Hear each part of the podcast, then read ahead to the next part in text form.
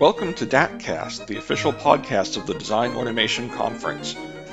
We're here because design automation is something that happens year round, not just for a week in the summer. Hosting the podcast, this is Erik Seligman from Cadence Design Systems, along with Rich Edelman from Siemens EDA. Today we start our podcast with another DAC moment, this time from Dan Janusis. Just a warning, at one point the story gets a little scary, but I can assure you it has a happy ending.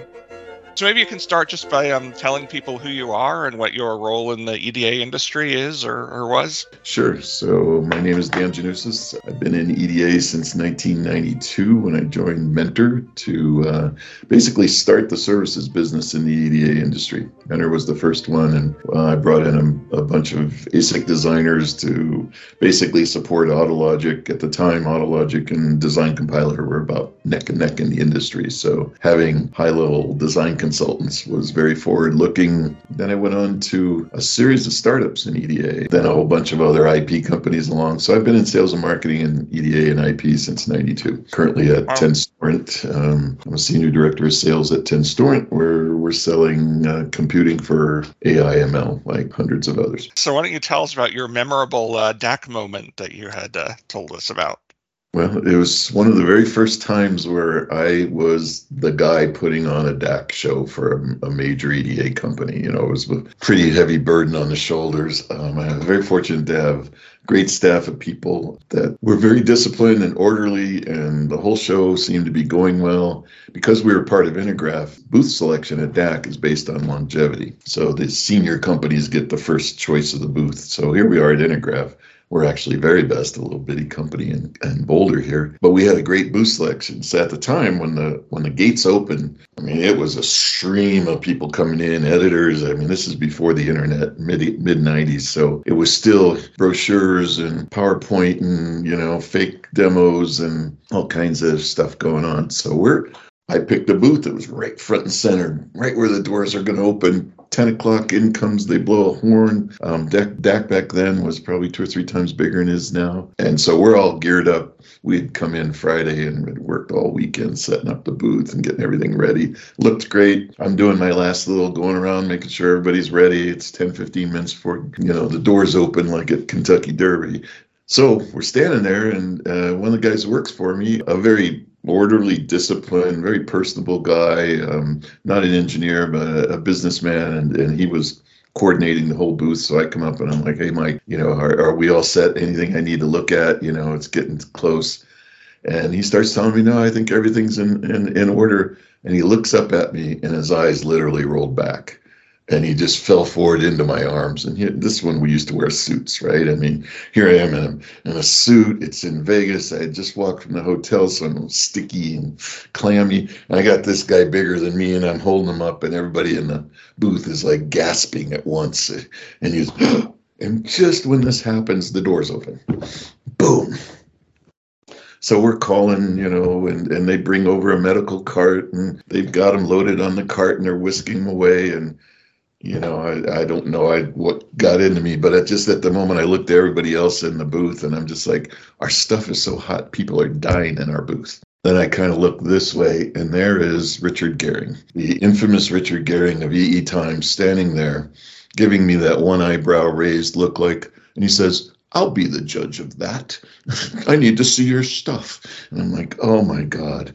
You know, because Richard at the time was you trembled in your shoes until you realized he was either on your side or not. And uh, so, being a Windows EDA company in the mid 90s, we were considered, you know, just this low end kind of thing. Came on that Richard was was actually very impressed with our stuff, but that became kind of a, a little folklore. Every year when we'd have a booth at DAC, we'd be like, nobody. Turns out the guy had gone jogging at seven in the morning you know we're from colorado. We should be able to you know 5000 feet elevation. We should know what dehydration's all about I bet there was 1% humidity that morning in June, and he's out running five miles. And so he had what they call Las Vegas flu. They gave him two bags of IV fluids. By noon, he was back in the booth, like, What happened? No, I'm fine. I'm fine. So keep all your workers and everybody in air conditioning. I guess in San Francisco, it's not the, not the same kind of problem. But that was my moment at DAC that I'll never forget. Yeah, I guess we can all laugh about it since there was a happy ending and uh, he was back at work. No, no one was injured in this story. That's what they always say that. Hi, everyone. It's me again, Debbie Dack. Have you registered for the 60th DAC yet? Our team of experts and hand selected volunteers have poured over hundreds of submissions to identify the right content for you. Today's designers, architects, and engineers. Don't miss your chance to experience the industry's best and brightest minds at DAC.com. As you may recall from several earlier podcasts, John Sanguinetti, the original creator of the VCS simulator, is an endless fountain of stories around the early days of EDA and of Chronologic, his company that created VCS. We spoke to him one more time, and today we're going to hear some more stories about the early days of VCS and Chronologic. Rich and I are both uh, excited to hear more uh, stories from you. I guess we, we left off pretty early in your career, relatively speaking, uh, our last interview. Um, yeah. You know, you just told us about uh, DAC 93 and uh, the big splash you made there. So, what happened next? Now, I have to confess, I'm a waveform guy. In fact, I was at Design Acceleration and we did the signal scan stuff. I can't wait to hear any stories you got on that, but uh, good, good or bad. Yeah, I'm sure you guys know about my my health issues and and the um, fundraiser that was done in 2004, I guess it was, after I had that uh, bone marrow transplant. At that time, I had a fairly grim prognosis, and and I was encouraged by a lot of people to to write a memoir, particularly, uh, really, mostly of, of just my time in in Silicon Valley. At that time, it was I've been I'd been in the Valley for 20 years and had you know gone through a, a lot of really interesting stuff, particularly well, actually, pretty much the whole time. And so I actually started to do that. I never finished it, but I wrote a lot of stuff right about that time and a lot of, of what I talked about the last time I, I had gone back to to what I had written and refreshed my memory. So that informed a lot of what I what I spoke about last time. But I went back again uh, over the last few days and, and reread what I had written and refreshed my memory. And and there there are actually quite, quite a lot of things that that are really interesting stories if you're an insider. We did the formal product announcement um, on November 2nd of 1992. We rented the um, Tech Museum in San Jose, which seemed like a really neat place to, to do something like this. We had maybe 15 people in the audience. That was that was November. We had three customers. You know, the, these were beta customers, and so now now the formal announcement of VCS 1.0. In the space of an, of the next six weeks, we got two more. And one of them was Cyrix. This, this was a company in Texas that was making a an x86 clone. We didn't have any sales representative in, in Texas. We you know we had one sales guy who was was in the valley. I don't, I actually don't remember how we ever got found out about these guys or they found out about us, but they were a real startup and they were strapped for money, of course. And, you know, we gave them, you know, we, we were giving everybody a good deal at that time we actually made a sale to them in December and we had never met the guys. They were one of my favorite customers over the whole time because you know they they basically just bought the thing on faith and they used it. They they came up with with a few a few bugs over the course of the next few months. But I actually met these guys about a year later. I actually went to Texas. I'm not sure why, but I went to their office and and they hosted me and and had all their engineers come and you know listen to me talk about VCS. And I said, you know, you guys were always one of my favorite customers because I thought you really did design the right way. And some guy in the, in the middle of the room said, What's that, the hard way? I asked him how they knew that, that their x86 chip, how, how did they not know that it was compatible with an x86? If it runs Doom, it's, it's an x86. And it was kind of the same way with VCS. If you could could run their model, you know, the same way that that uh, Verilog VXL did, VCS was compatible, was real Verilog. I'm sure I heard that in 1994. Uh, well, maybe 1995, one of those two years. I'm, I'm sure that was when the guy told me that. So Doom was, I, I guess it was was ascending back then. One of the things we did in, in the beginning of 93, this was, you know, the six months before DAC of 93, was we started running ads in EE Times. And this was really uncommon back then for EDA companies to advertise. The only one I could ever remember having done that was Gateway back in 88. They ran a series of three ads and then Cadence bought them in 89 and that stopped. We had made our announcement in, in November of 92, and Richard Goering actually wrote a, a very short article that the announcement happened, but would never write anything else about us. And nobody else would either.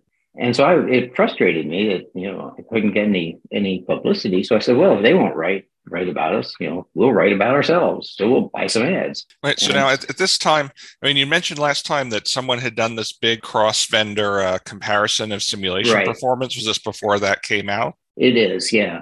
That was that turned out to be our fourth ad. We we with EE Times you you would buy an ad and you could for one price they would run it for like three times. We uh, contacted a guy who was supposed to be a he's more like a, a, graphic designer, but and so we we told him what we did, and he had you know this was totally foreign to him. He had no idea what what this stuff was. He went off, and a week or two later, he came back and said, "Okay, here are my ideas." He had several that you know were kind of meaningless, and then he had one that said, "If the cadence is too slow, pick up the pace." We thought, "Oh, that's really clever. That'll be our ad."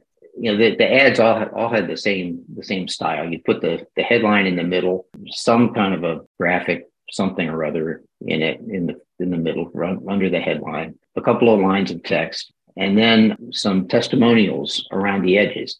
And so, you know, you'd have Pete Foley from Supermax says this is the greatest thing since sliced bread. And, you know, Shrenik Mehta from Sun says, you know, VCS ran my model five times or 10 times faster than Verilog XL. And one of the things I learned from that was that if I asked one of my customers, and the, the guys that I would, would know at the customer sites were the engineers, the guys who were actually using it. If I asked one of them to, to give me a quote, every one of them said they would. Most of them would have to get the quote cleared from some manager, but some of them didn't even bother to do that because they liked seeing their name in EE Times.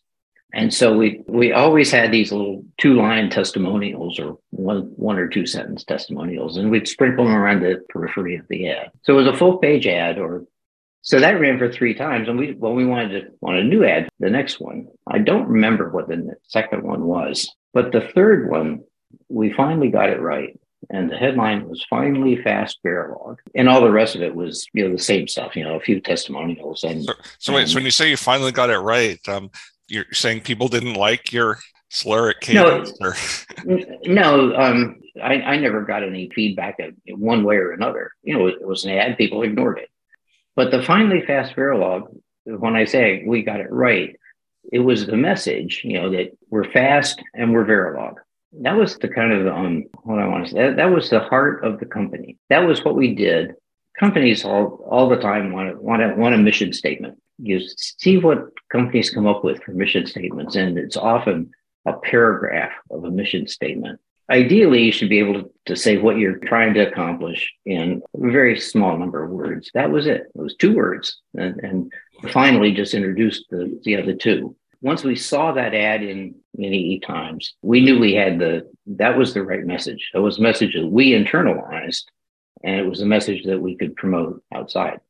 The bar chart that I mentioned in our last segment that Simon Davidmann produced at DAC. He actually did it at DAC. We took that and turned that into our ad. And so we ran that for the next four or five months, I think. And that was really the, the most effective one. So this is um, the one that showed you like 20x faster than Cadence? Right. Yeah, it was it was one that had 10 simulators, eight VHDL and Verilog XL and VCS.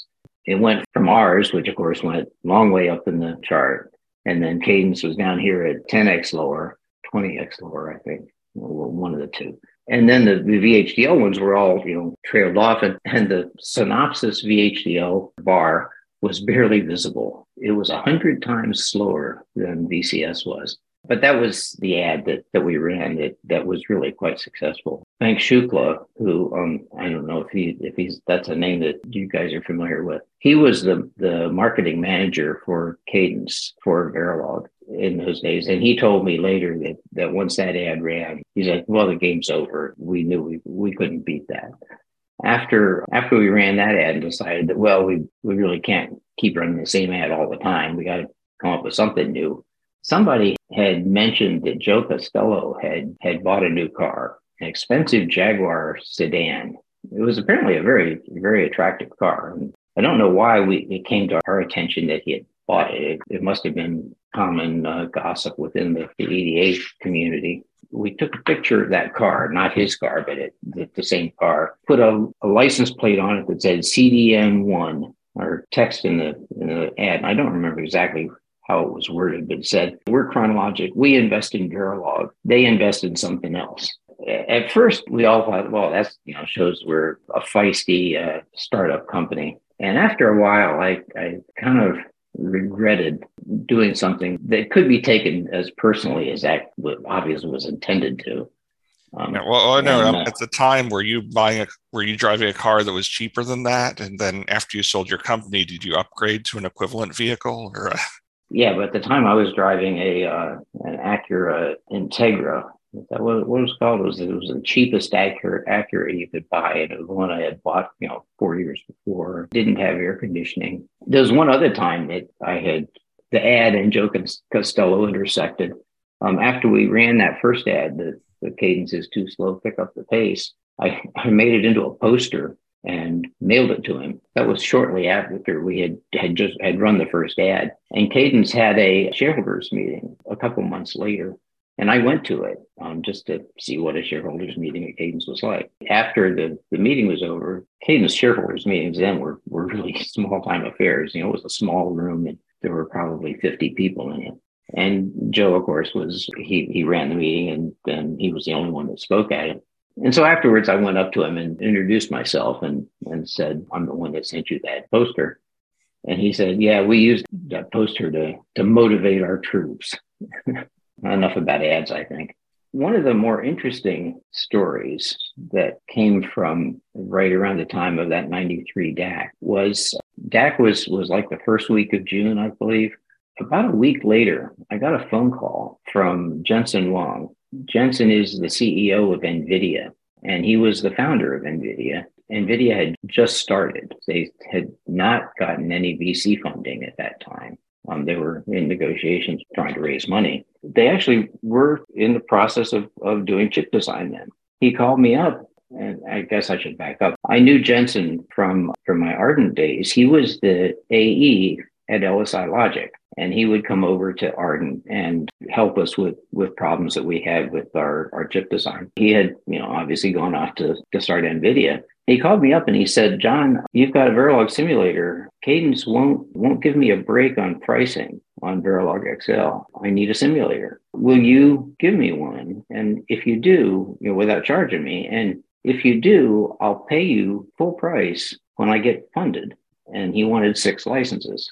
And I said, sure, no, no problem for me. I, am not going to be losing anything by by doing this. So I sent him six licenses and I sent them to Chris Malachowsky, who was was Jensen's um, VP of engineering. The two of them were so so grateful that uh, it started a, a long friendship. That was June. In December, Jensen got his his funding. He turned around and he paid me full price for six licenses. First time that anyone had ever paid full price to Chronologic for Verilog or VCS licenses. We remained friends ever since then. I don't see him a lot, of course, and he's he's obviously a pretty busy guy, but it, it was a really nice story. Later, when I started um, Synapse, uh, the company that became Forte, I went to Chris, to Chris Malachowsky, and I told him what we were going to do. And he said, Oh, well, let me have you talk to Jensen here. Um, we're about to move into a new building well, we're, we're going to move into a new building. We just leased it. And this was over in Sunnyvale. He said, we're going to have extra space. Uh, why don't you just come over and have your office in our building? And so we did. That was Synapse's first office. And we stayed there for like five months, talked to their engineers and ate their food. It was great. That's another story from, from that period of time. In the 94 DAC, we were a real company by then. We had actually just been acquired by ViewLogic uh, in the end of March plans for DAC had been started before the acquisition. When we went to DAC, we were were still chronologic simulation. You know, they it was chronologic simulation, a ViewLogic company. Our previous DAC, we'd had a 20 by 20 booth with, you know, the, the cheap pop-up booth, cheap graphics, you know, the just printed paper that you put, put up on the wall. So I wanted a real booth. And so we we had a I forgot how big it was, but we we went and we had a booth built like real companies do. Uh, we found some guy who was going to build the booth and agreed with what the design of the thing was. And the, the design had had two columns that that framed the, the rest of the booth. And out of the columns was a, a support that came up. It was was just a, a metal rod out of each one of them. And there was a you know a board that said Chronologic simulation. But it was you know on these two metal supports that came out of these big columns. The idea was that you know there's a height limit for um, booths at DAC. It was like 12 feet or something like that, 14 feet at this point, this was 1994. I had been to two DACs in my life. I'd been to DAC in 92, not as a vendor, but just walking around the show. And 93, which we've talked about before, is you know our first um, participant as a DAC uh, vendor. You looked around and, and you would get kind of lost in the, the maze of the floor, and you wonder, well, where's you know where's the booth that I want to go see? And you would look up and if the signs were high enough you could see. But mostly because most of them were not that high you, you know you really didn't didn't know where at least i was always confused about where i was supposed to go. And so what i really wanted to do is i wanted to have a really high sign but you couldn't do that because of the height limit. I wanted the columns to have a motor in the bottom of them that could raise the sign to 16 or 18 feet considerably higher than the height limit but i wanted a switch on it that would have it, you know, go up or down. So when somebody came to object, I could lower the thing down to the height limit. I thought this was clever. Before DAC comes along, the guy finishes the booth and he, he wanted me to come over and see it, I guess. He, he's proudly showing me this thing. And he says, and I, made this thing so it goes right up to the height limit. And I said, You idiot. The whole idea of this thing was was to go above the height limit. I, I just couldn't believe it. And so he did he did change it so that it would go up a few feet above the height limit, but it, it wasn't nearly as as dramatic as I had hoped it would be. It did go a couple of feet above the height limit, and nobody ever said anything. You know, I, I'm not sure anybody noticed. Uh, well, you've already made fun of uh, Joe Costello and his car, but I noticed that on your list of uh, stories, you also talked about Joe Costello's four hundred million dollar mistake. Well, it's it's it's not something you beat Joe up about. Well, the '93 DAC was when the was when the um, the language war really started. The language war was still raging in '94 when Chronologic was being acquired by ViewLogic. We were also negotiating with Synopsys. There was a meeting that was held at Synopsys where they were trying to convince us to to sell to them. It was a Sunday morning, and there were three people on our side of the table and nine people on their side of the table. The three people were me, Peter Eichenberger, and Allen Michels, who was had been the CEO at Ardent and was now my what we called a COO. He was the guy that did all the stuff that I didn't know how to do, mostly put together a, a sales and marketing organization. On our side of the table, we had gotten an offer from ViewLogic. We t- had told Synopsys we had this offer, and you know, would they would they like to give us a better offer? And on their side of the table was Aart de Geus, of course, and Harvey Jones, who was the CEO of Synopsys at the time. But at any rate, they said, uh, we really would like you to, you know, come and, you know, be part of Synopsys. And, and I said, well, you know, you're, you're a VHDL vendor. You, you sell a VHDL product simulator and we hate VHDL. How are we going to get along with you? Harvey Jones slapped his hand on the table and said, if you join us, we will kill VHDL. We we did not join Synopsys, which was a great mistake. But my biggest regret, not taking him up on that, would have been a tremendous benefit to the industry. That was where Joe's comment about the $400 million mistake came from. At a, a gathering, and I think this was an OVI meeting, but I'm not positive about that, that was in 95, I think. Joe was was the speaker, and he made the comment that VHDL was a four hundred million dollar mistake. By now, you know it's in the billions. Had Chronologic gone with Synopsys, they would have been in a position to kill VHDL, I believe, because Cadence and Synopsys, the two major vendors in the industry, would be the ones promoting the uh, Verilog. If Synopsys didn't support VHDL in, in Design Compiler, people just wouldn't have been able to use it. I do believe, I believe this for 25 years now, that had we joined Synopsys, VHDL would have died. And I, I think that that was one of the, the worst decisions I've made for our industry. So you don't think that uh, the European standards agencies and stuff would have forced uh, Synopsys to keep VHDL alive? How would they do that? You know, yeah. Nobody's ever been very good at forcing Synopsys to do anything, I don't think. It may have been hyperbole, it may have been an overstatement, but I, I, I really believe that if the tools aren't there, people aren't going to use the language. The reason that Verilog won the VHD, the, the language war then was simply the Verilog tools were better. You know, Design Compiler was pretty agnostic. It, it could handle VHDL, but they they clearly preferred Verilog. Once both Cadence and Synopsys were selling Verilog simulators, you know, Synopsys had VCS after 1998. Both of them had Verilog simulators that were you know, considerably faster than VHDL simulators. VHDL simulators had never caught up. But once, you know, once there was widely available tools that were better for Verilog than they were for VHDL, it didn't matter what political situation was, you know, the, the standards agencies. And unless you were dealing with a government contract, you know, you weren't going to use VHDL. Actually, this was, was also one of my theories back at that time. We benefited from the fall of, of uh, the Soviet Union. If you remember back in those days, people talked about a peace dividend. And the peace dividend actually was real. The amount of investment in uh, Defense Department, the Defense Department's budget stagnated over the course of uh, about a decade, I think. I think as a as a percentage of our, uh, the GDP, it didn't go up, and that was the time when electronic design was in its heyday. Lots of money being spent on uh, electronic products, and EDA, you know, was right in the middle of it. If you had a choice of being more efficient in designing your chips with one tool or, or another, you went for the, the one that was most efficient, and that was Verilog. So we we benefited in, in a number of ways, I think. During during the whole course of, of you know 93 to 94, we were really quite worried that Verilog was going to lose and that, that VHDL was going to to make us you know irrelevant.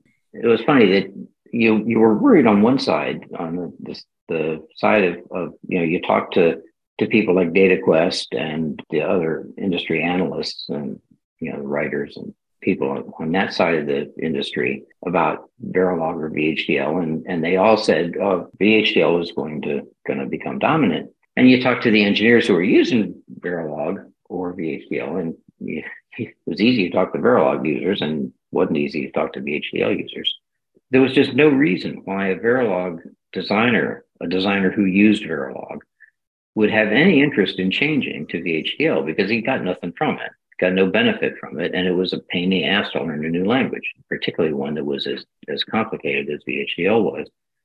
I was convinced, and everybody at, Chronologic, you know, was we were convinced because we had, we had been users of Verilog we were convinced that nobody who used Verilog was ever going to switch to VHDL unless they were forced to. Yet, you know, management believed that VHDL was going to be, you know, well, we'll just switch to VHDL when, you know, when when that becomes ascendant. And so we we actually had started the process of doing an IPO at the beginning of 94 we had a really good story. We sales growth looked good. We, we were still small, and it was really small potatoes for an IPO company uh, for a company to be going IPO at our revenue level. But we were growing, and and we had an investment banker that said that yeah, you probably could do it. But we recognized that the first question that we were going to get from any people who were were you know you do a, a road show for an IPO, the first question you get is well, what about VHDL?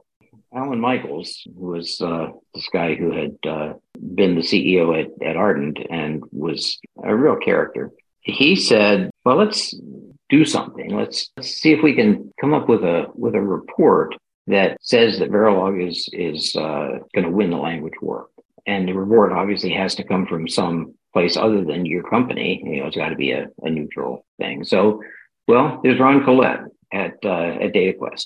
So we contacted Ron and said, could you do a market survey and market report? He was he was not a guy that you you know you could say look we want this result. We'll pay you this much money. Go get go get the result for us. We couldn't do that. We had to have something that had some credibility. We tried to to engage him to do this report do a survey a market survey and to come up with the answer that we wanted without you know specifically bribing him to do it and so we engaged him to do this study. We crafted the questions that we wanted to ask in a way that kind of biased it in, in Verilog's favor. And I'm getting a little fuzzy about the details of this. We knew he he was he was on his own at this point. He was not a he was he was not a DataQuest employee at this time. He was was an independent marketeer or and we knew that he that he needed business. And so we gave him a contract for doing some market research that was specifically focused on VCS, in addition to the report that we wanted. Well, that would that would at least put him in the right frame of mind. And he did come up with a, a quite credible report that said that VHDL's momentum had had slowed, Verilog had gained momentum, and that, that Verilog was not going to lose the language war. And I think that, in fact, the, the conclusions from his report were, were, were actually quite true if we hadn't gone about it the way we did, I think we probably wouldn't have gotten as strong a conclusion as we did.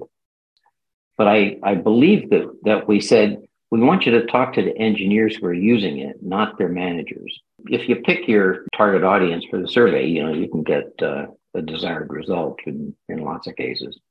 So then in the end, you said you were going for an IPO, but then in the end, you had yourself acquired instead of doing the IPO? the beginning of 94 we'd had a pretty good year. We'd had about $5 million of revenue in, in 93 things looked pretty good. We thought that we were probably going to do between 8 and 10 million in revenue in 94 Allen Michels knew a uh, an investment banker it was a, a boutique investment banker. He said you know let's talk to this guy. Maybe we can do it. We'd like to do an ipo so the guy was named Carl Underberg, Unterberg. It was Unterberg Harris was the, the name of the investment banker. And this guy comes and meets with us and we tell him the story. And he says, Yeah, you're small potatoes, but yeah, it's possible. You can you can do an IPO. And of course, an investment banker's got a real motive, you know, financial motivation to to do it. So of course he was going to tell us that we could. But it was clear that, you know, we were on the pretty low side of, of what you could do as an IPO. But a year before that, ISS, that was the company that, that became Avanti, they had gone public on $7 million of revenue.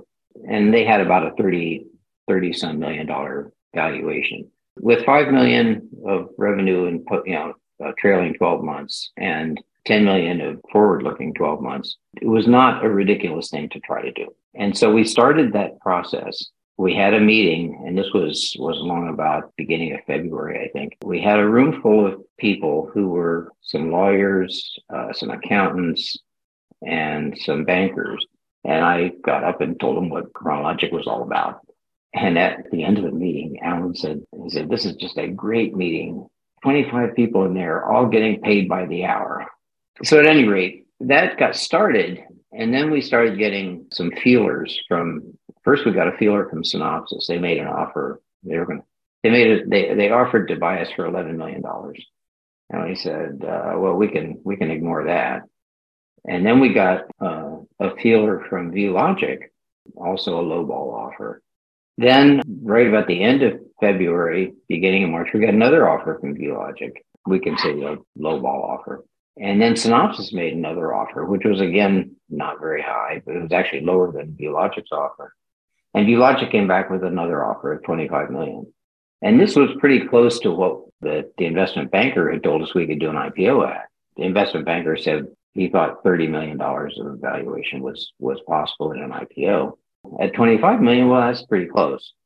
Eventually, we more or less agreed that we would take this $25 million offer from ViewLogic.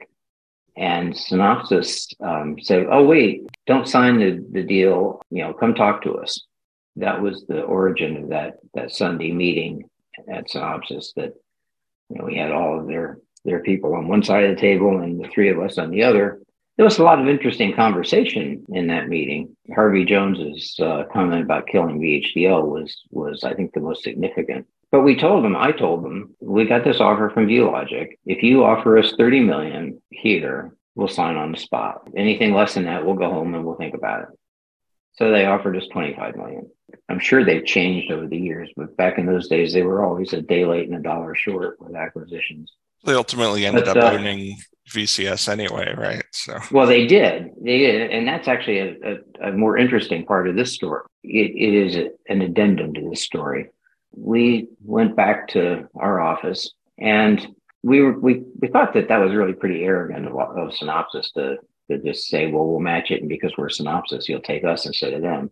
The other thing that that Harvey Jones said when I said that ViewLogic had offered us 25 million, he slammed his his hand down on the table. I guess he did that twice in that meeting. And he said, ViewLogic is a company. And that's a direct quote. And I thought that was pretty, it kind of put me off. I didn't realize until much later that he was absolutely right. There was, was another factor in, involved in this, um, in our decision to, to go with ViewLogic instead of Synopsys. ViewLogic had acquired Quad, or the company that, that made Quad. It was a static timing analyzer. And ViewLogic had acquired them a couple a year or two before this. And you know, they were Motive was the preeminent static timing analyzer in the market. They had they they were the dominant product. Synopsys had PrimeTime, but it was and also ran in the in the market. And I don't think anybody else had a time a static timing analyzer. ViewLogic said to us, our model here is we want a, a, collection of software factories. That was the word they used, producing software. And you know, the main part of the company will be the selling part. And so you'll make the product, we'll sell it. You will continue to be an independent company. It's just that you'll be part of this ViewLogic family. The guy that ran Quad was Larry Rubin. I spoke to him about it. He said, Yeah, this is great. They never they never bother us. We're they were in Camarillo. They never bother us. I we can do what we want. We still have the essence of our company. And and at this point, Chronologic was was just a great place to work. We just everybody loved the company. And we didn't really want to see that end. At Synopsys, and I said, Well, you know, what happens when we if you acquire us? And he said, Well, so we have an office over in Mountain View, and you'll have offices in our building and chronologic will cease to exist. You know, you'll you'll all be part of Synopsys. That was a major a major reason why we wanted to go with ViewLogic. If, if all else was equal, we are going to take the the you know be an independent company for as long as possible. And it wasn't until much later that I realized that that Aart was being honest and the ViewLogic guys weren't. They weren't being intentionally dishonest, I don't think they believed that that was something they could do, and it, it wasn't. Virtually every acquisition in the EDA industry follows the Synopsys model. The, the acquired company disappears. There's good reasons for that. We believed in this independent company crap, and it wasn't viable. You know, it, it, it simply couldn't happen. We ended up going with ViewLogic. ViewLogic was not a great company. They'd actually peaked in the market. They the year before they acquired us, and we didn't know that. Their stock dropped. The company just really lost momentum. But VCS was did pretty well. You know, we we actually had a sixteen and a half million dollar year in '94, which you know we had projected we were going to have a ten million dollar year. VCS was doing pretty well, but the interesting thing about it from our point of view was that we had five salesmen and we had a distributor in Japan and we had a distributor in Israel and we had a sales team in England. And ViewLogic had 60 sales teams, and our sales guys sold more VCS, well, sold all of VCS uh, licenses than the ViewLogic sales guys didn't know how to sell it, and they didn't have the contacts with the customers for high-end EDA tools. They were they were selling to FPGA guys. The merger didn't go very well. It ended up in a nasty lawsuit. I left the company in 95 along with of the main people at, at Chronologic. Eight of the of the nine left in the space of a week. But to to ViewLogic's credit, they put in Manoj Gandhi to kind of pick up the pieces, and Peter Eichenberger stayed there. And so they kind of kept the the lights on. Synopsys rated a couple of people, or they did start a project to try to make a VCS competitor with a couple of the chronologic people. So that was that was 95. ViewLogic stock had dropped to a point where the market cap for ViewLogic was about 125 million dollars, I think. That had dropped from six or seven hundred million, I think. Chronologic had fallen apart. ViewLogic, they had acquired Quad before us, and they acquired Sunrise shortly after us. Sunrise was an ATPG company that was selling to, to ASIC customers. It, it had a pretty low revenue, but it was considered a credible product. I had a meeting with Aart de Geus. I think it was, you know, I think it was probably May of '95. We met in a outside of a coffee shop in Los Altos, sitting in one of the sidewalk tables. And I said to Aart, I think what you should do is you should do a hostile takeover of ViewLogic.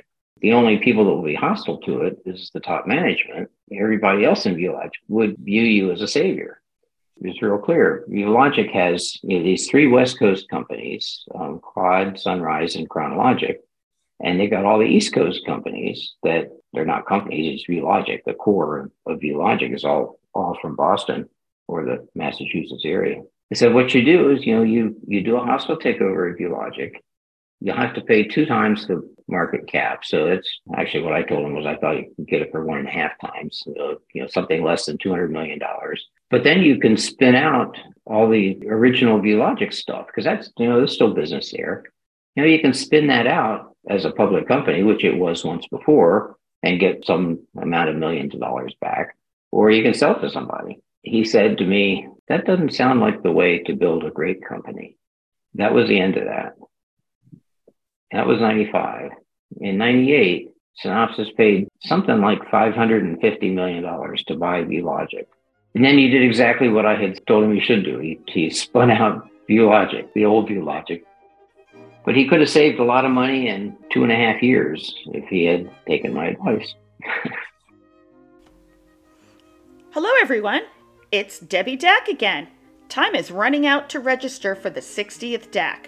After 60 years, the industry has evolved, and DAC has been at the center of that evolution. See why DAC continues to be the foundation of innovation. Register today before it's too late at DAC.com. I hope you enjoyed this conversation with John Sanguinetti as much as we did. Thanks for listening and hope to see you at the conference.